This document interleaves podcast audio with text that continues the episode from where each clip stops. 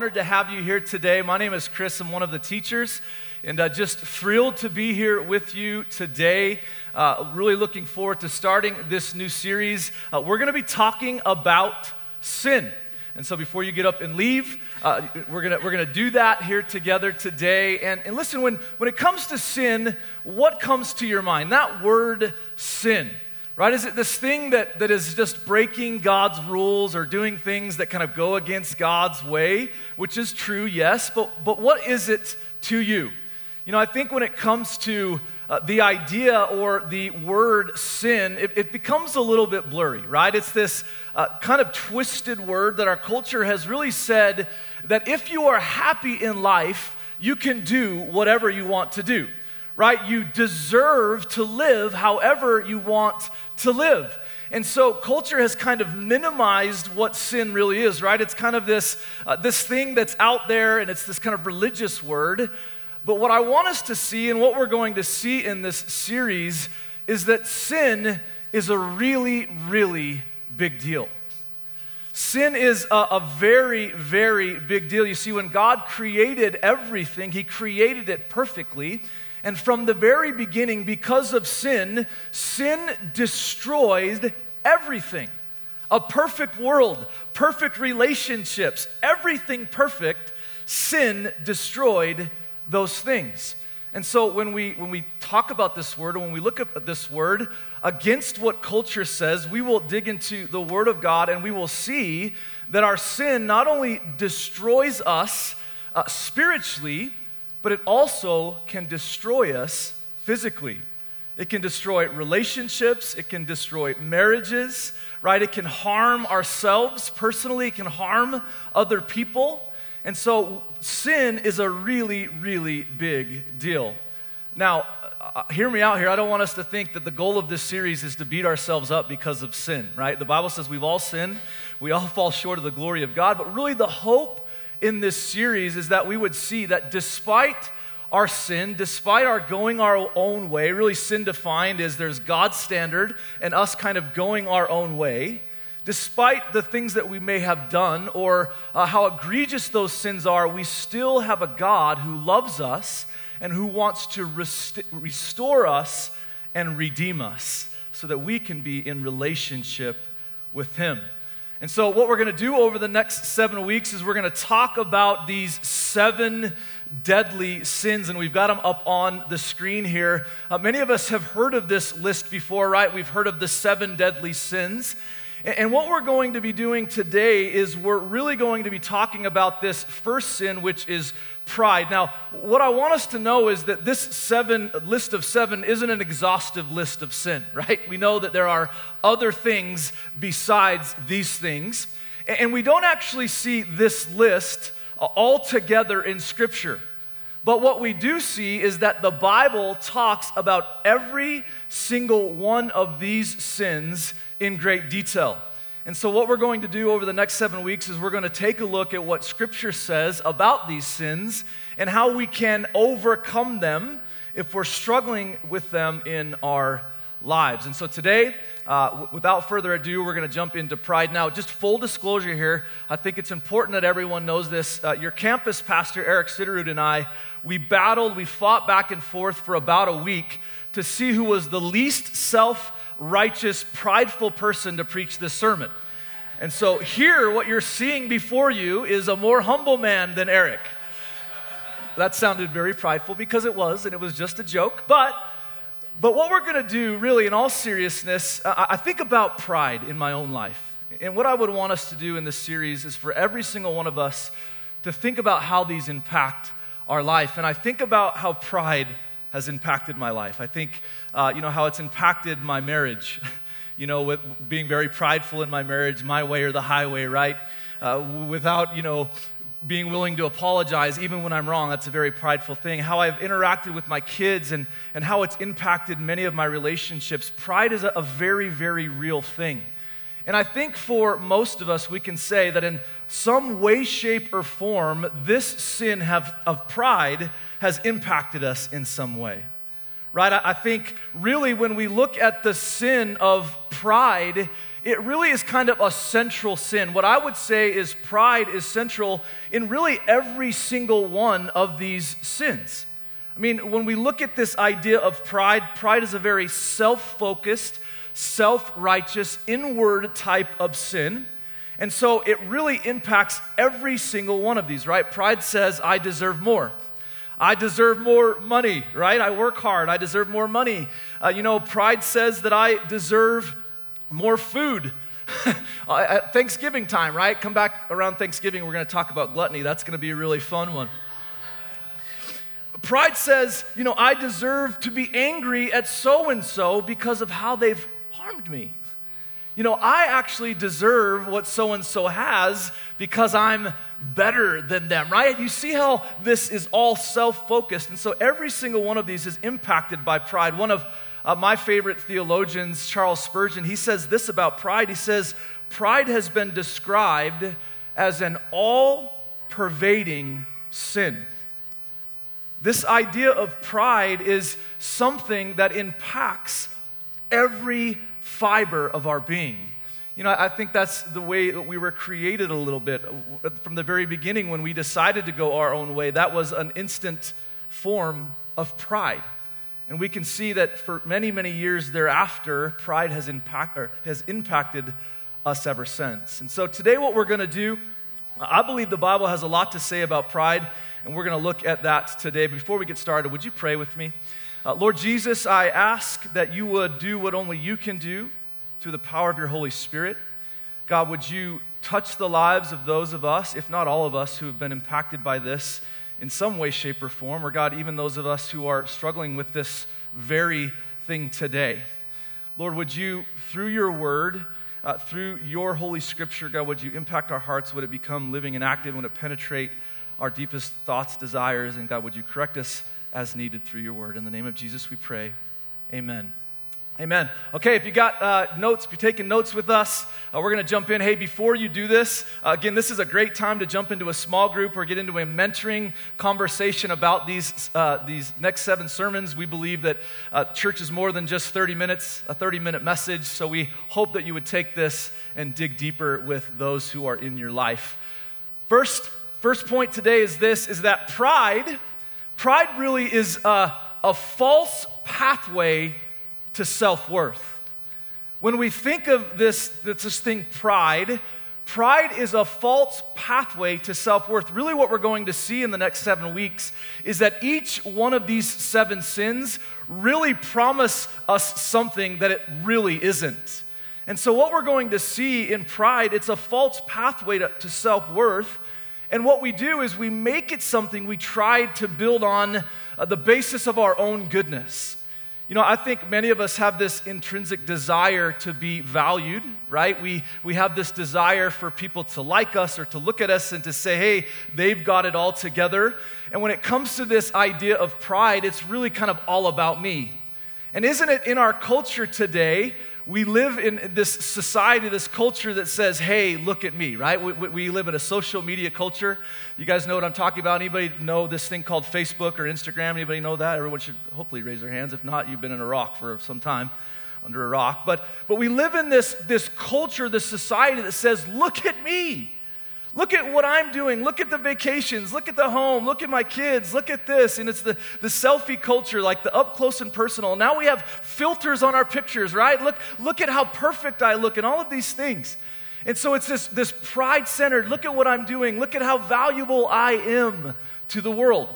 And even the negative things about us somehow are attention grabbers, right? Look at what happened. It could be a negative post, and, and look what's going on in my life, or woe is me, right? This is this culture that we've said that it's all about us, a very prideful, self focused, self centered culture. And I think, sadly, if we were to really kind of unveil or pull back the layers a little bit, we would see that many of us aren't really that happy at all. And so, what we're doing is we're, we're trying to gain attention, self worth, self value. Look at the goodness that I have. And, and here's what I want us to see it's not that self worth is a bad thing. it's not that that is a bad thing at all. It's not that our kids and vacations and homes and cars are a bad thing. But when we be, make them all about those things and we miss out on the one thing which is the God who created those things, who gave us those things, who's blessed us with those things, we've missed it. We've missed the point.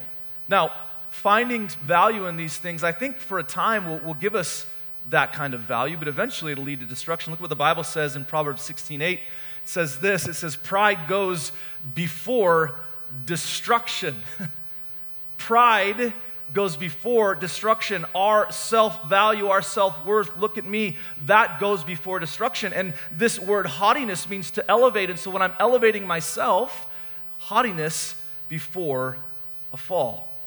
You know, again, again, I think about all of the ways that this has in, in impacted me in my life, you know, like, and, and how being self focused and, and it's, I, I got to look out for me, I got to look out what's most important for me, how that really has impacted my relationship, not only with, with people, but also with God. And maybe you feel the same way. Now, I think it's easy for us to say, okay, well, pride then it does impact our personal life, but did you know that pride can impact our religious life? As well. You know, if we're not careful, religion and our faith can become a piece of pride or a focus of pride in our life. Jesus himself, he taught this. And, and the Bible says that when he taught this, he, he, gave, he gave this great illustration in Luke chapter 18, starting in verse 9. It says, Then Jesus told this story to some who had great confidence in their own righteousness and scorned everyone else. I love how he starts with that. He says in verse 10 two men went to the temple to pray. One was a Pharisee, a very religious person, a very religious man, and the other was a despised tax collector.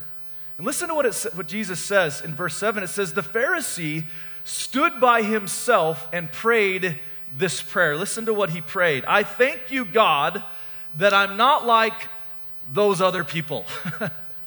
God, those people, Thank you that I'm not that person. Instead, this is who, I mean, those people, cheaters, sinners, adulterers, and I'm certainly not like that tax collector. Says, I fast twice a week and I give you a tenth of my income. You see, what Jesus is saying in this story is look at this guy who has pride at the center of his life a very religious man, a, a, man who would have a relationship with God. And what he's doing is he's standing there and saying, Look at how I pray. Look at how much I give. Look at all of those sinners over there. And they're terrible sinners, by the way. I don't do any of those things. Look at me. And you see what he's doing? I, me. And he's elevating himself further and further and further above. The Bible says, well, shortly thereafter will come destruction. You know, religion gives us this, this form of pride, this, this religious pride. You know, I, I uh, did my internship at a church in Houston, Texas. Anybody from Texas in here? Texas? Everything's bigger in Texas, even you guys. Uh, Texas, even religion is bigger in Texas, believe it or not. When I was there, so I, am from Utah, so there's a, a, a sense of relig- religion here in Utah. and I went to Bible school in Minneapolis, and shortly thereafter, I went to uh, Houston, Texas. I was a young Christian, probably four years old. And I was at this church and, and I was so hungry and, and passionate for God and for God's word, and I just wanted to know more about Him. And I remember being in circumstances and situations where people who were in sin, Instead of, uh, you know, these, these people at the church restoring and helping and coming alongside of these people, what they would say is, look at those sinners. Can you believe that so and so is doing this? Can you believe that they're doing this in their life, right? There was no sense of mercy or grace or forgiveness, but instead it was like, whoa, look at those sinners. And I remember in my life being like, man, this is so completely contrary to who God is and who, what God's word says about him, I cannot even believe that religious people are doing this. But isn't it true, if we're honest, I know I'm honest, that I've done this before in my own life? Looking at people in the church or in, or in religion and, and saying, man, I can't believe they're living in that sin. like we can have this sense of religious pride. You know, maybe you grew up in a, a faith where Everything had to be perfect. You grew up, uh, everything had to be perfect. You had to go to church a certain amount of time. You had to give a certain amount of money. You had to do everything right, right? It had to look good on the outside. But deep, deep down within, you knew that you were hurting. but you couldn't talk about that hurt. You see, here's the thing that's pride. That's pride. Where God says, listen, I want you to be free from that because here's the truth religion and faith, it isn't about us, it's about God. And that really leads us to uh, our second point. Our second point is the opposite of pride, right? The opposite of pride is humility. The opposite of being a prideful, self focused person is to be humble. And when we're humble, we begin to realize that there's nothing that we can do, right? We can be secure in our standing with God, the one who defeated sin, death, and the grave. And he did that on his righteousness and on his goodness alone. And so, what we can do is we move away from this idea that it's about me, that this life is about me, that anything really is about me. Instead, it's all about God. You see, a tax collector at this time was despised. It's a despised job. I mean, it was a, guy who would basically steal from you in, in the name of the law. And so, no one really liked this person. And so he has this sense of self worth. And I, and I want you to read uh, what Jesus says about this, this man in, in, in verse 13 as he's giving this, this analogy. He says, But the tax collector stood at a distance and dared not even lift his eyes to heaven as he prayed. Instead, he beat his chest in sorrow, a sign of mourning, saying, Oh God, be merciful to me for I am a sinner. Do we see the difference between these two men? We see one who is very self righteous, who's very, look at me, look at what I'm doing, look at all of the religious accolades that I'm doing, all the money that I'm giving. And then we see this one who already had very little self worth and self value.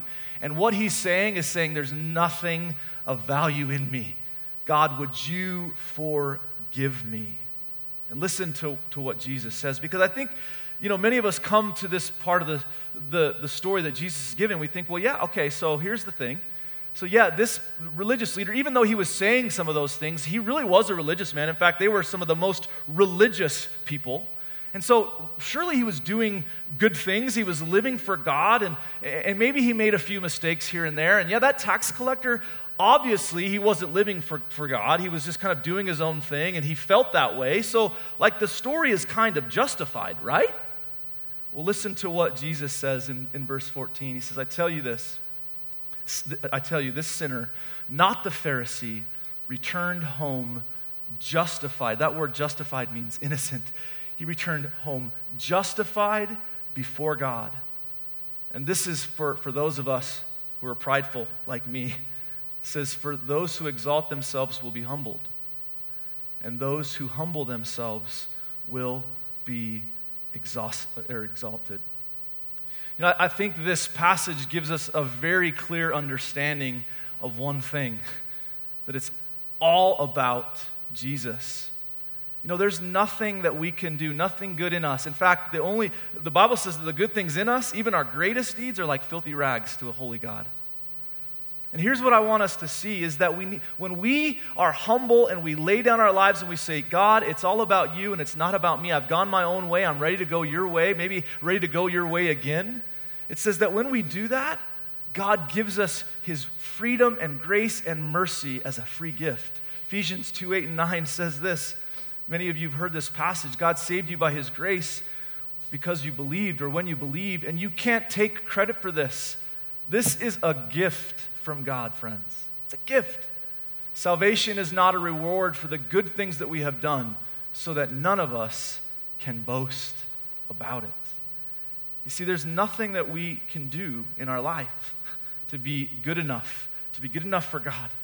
The Bible says the only thing that we can do is to be free from sin. Unfortunately, because of sin entering the world, all have sinned and fall short of the glory of God. But He loves us so much so that He gave His Son as a free gift for us a son who lived a perfect life, the life that we couldn't live, a life free of sin. And, and even right there it should be enough. But he took it a step further. He went to the cross and he died for our sin. He took the sin and the shame and the, and the self righteousness and pride and all of the sins that we're going to talk about in this series, and he put it upon his shoulder and he died as a criminal, a death that we deserved. And he did that so that we could receive the free gift of eternal life as a gift, so that none of us could boast. You see, the opposite of pride is, is humbly saying, God, I've fallen short of that in, your li- in, in my life, and I'm ready to go your way. Sin's going my own way, I'm ready to go your way. The Bible says that when we do that, when we believe and confess that our sin separates us from God, and we believe that God raised him t- to new life, we will be saved. That's as easy as it is. Not how good we are, nothing that we can do. It's all about what Jesus did for us. You know, I think humility is, is this having a, a realistic picture of who we really are. Humility is having a realistic understanding that, that we're really nothing in the grand scheme of things. God is everything. But here's what I want us to see the, the one who created heaven and earth also created you and me individually, wired our DNA perfectly. And so, for those of us who might be living wondering, you know, what's this all about? What's life all about? What's this world all about? The Bible says that you have intrinsic value in you, breathed into you by the one who created heaven and earth, the living God. And so, would you come to understanding that pride, that yourself, that your focus on you and me have got in the way? And would we just say, God, I want to lay my life down at your feet? And the Bible says that when we do that, we will then be forgiven and can move into a right relationship with God. So let's end with this today. Uh, really, the, the, the final point. The antidote to pride is not self hatred. Listen, I don't want anybody to say I, I shouldn't care about myself. You should care about yourself. Again, you are fearfully, we are fearfully and wonderfully made by the one who created heaven and earth. And so, right there alone, created in the image of God, shows that we have extreme value. And so this isn't to say that we shouldn't value ourselves or that we shouldn't, you know, care or care about ourselves. No, what this means is that we should live into a, a, model or an understanding of self-sacrifice. And the way that we do that, I think one of the best ways that we do that is we look outward. We look outside of ourselves for someone else to serve. You know, I think the goal, uh, really, in my life, and, and hopefully would be the goal of our church you know, for those of us here that, that in order to overcome pride or, you know, all about me mentality, is that we would then step out to make it about others. You see, Jesus, God said to love the Lord your God with all your heart, mind, soul, and strength. But Jesus said something even more than that. He said, Love the Lord your God with everything you have. But then he says something even more powerful. He says, Love others as yourself. You know, we do the we love ourselves part really well, don't we? don't we? we do that part very, very well. And sometimes we struggle with the loving others part. And so, how, how do we do this? Like, how do we do this? How do we learn to put myself second, to put my wife and my children above me, to sometimes put coworkers above me, uh, to put my enemies above me? Like, how do I do those things? Well, the way that we do that is number one, to say, God, I'm sorry that I've made it all about me. God, I want to be more like you. And then we learn from Jesus himself. We learn how he did these things in John 13. Even though Jesus was fully God, Emmanuel, God with us, he left the comfort of heaven being worshiped and elevated by the angels of heaven. says that he came down, he stepped into this earth, the earth that we know of that's full of sin. Even he had the right to be proud, to be prideful. But listen, Jesus knew that the Father had given him authority over everything and, and that he had come from God and would return to God. Those are all really, really powerful things. That's saying that Jesus is fully God. It says in verse 4, so what he did, and that, that word so is a transition word, it's a very important word. It says, so, after knowing who he was, so he got up from the table, he took off his robe, he wrapped a towel around his waist. He poured water into a basin. Then he began to wash the disciples' feet, drying them with the towel that he had around him. You see, Jesus, the only person who should be proud, who has the value, who has the worth to be a proud person, to have a pride centered heart. The Bible says instead, what he did is he modeled the attribute of God which is humility. And he got down and he washed his disciples' feet. It's, that role in that culture was a very looked down upon role. I mean, we're talking these guys are hanging out in Tevas, like sandals, walking around everywhere. There's dirt and nastiness and sewage. Like, it's not a fun job to have. And you see, Jesus, what he did is he took that as a lowly servant and he began to wash his disciples' feet. I can't even begin to imagine what I might have done in that. And even, even so much so, he also knew that Judas would deny him, but he still washed his feet. How can we learn from Jesus and practically do this in our life? Well, let's give you the, the church answer. I, I think that you can learn to serve. Serve other people. We have many, many different areas to serve in our church. Kids' church, you know, believe in the next generation, student ministries, infusion. Those are going to be the next world changers. Maybe, maybe it's there. Maybe it's as simple as doing coffee or the clean team or whatever it might be. Maybe it's uh, mentoring someone else. Saying, listen, that my faith isn't just all about me. In fact, Jesus said, go and make disciples. And so, in order to fulfill what Jesus has said, would I go out and tell somebody else about Jesus and help them pursue God?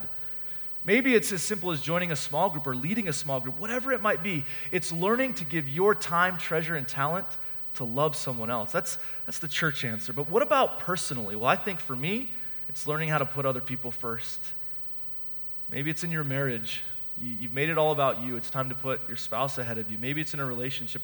Maybe it's someone at work, whatever it might be. Maybe it's, maybe it's asking for forgiveness because you did something wrong and it's time to lay down your pride. Whatever it might be in your life, there are so many ways that we can model what Jesus did.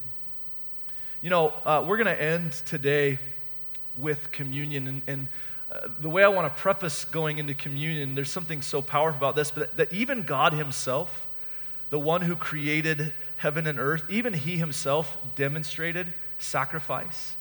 Even He Himself demonstrated humility and giving something precious when he gave his one and only son, Jesus Christ. You know, he, he gave his son so that we could be in relationship with him. And there's just something so powerful that, that God himself wasn't exempt from being humble. God himself wasn't exempt from being self sacrificial. Well, he, he was exempt, but he chose to do something different. And you see, we too can choose to do something different. Friends, if you're here today and you've never put your faith in Jesus Christ, you have the opportunity to be forgiven of all of your sins. All we have to do is say, Yes, Lord. Because of what Jesus did, because he lived that life, a perfect life, died a death that we deserve, and rose to new life, the Bible says that if we believe that, we can receive his righteousness. All of our sins can be forgiven, past, present, and even future if we put our faith in Jesus Christ. Let's pray together. Father, I thank you. I thank you that you aren't a God who is distant, who looked down on us in the midst of our sin, but instead, God, what you do is you sacrifice for us. God, you give something of extreme value, something that's so precious to you, your Son, Jesus Christ, so that we then could be in relationship with you to the living God. I thank you, Lord Jesus, that you don't leave us dead in our sin, but instead you offer us an opportunity to be made new in your eyes. God, if there's anybody in this room who hasn't done that yet, would you show them how much you love them and how much you care about them, Father God, so that they would respond in faith today? God, for those of us who maybe have made that decision in our life, but God, we've been kind of going our own way. We've been making it about us. We've been very self centered and focused on ourselves. God, it's everyone else's, you know, fault, whatever it might be, Lord God. Would you begin to help us to understand how prideful that is? And instead, God, would we, respond to your mercy and to your love today? And then would that propel us then to live a life of putting other, others first? We love you, Jesus. In your name we pray. Amen.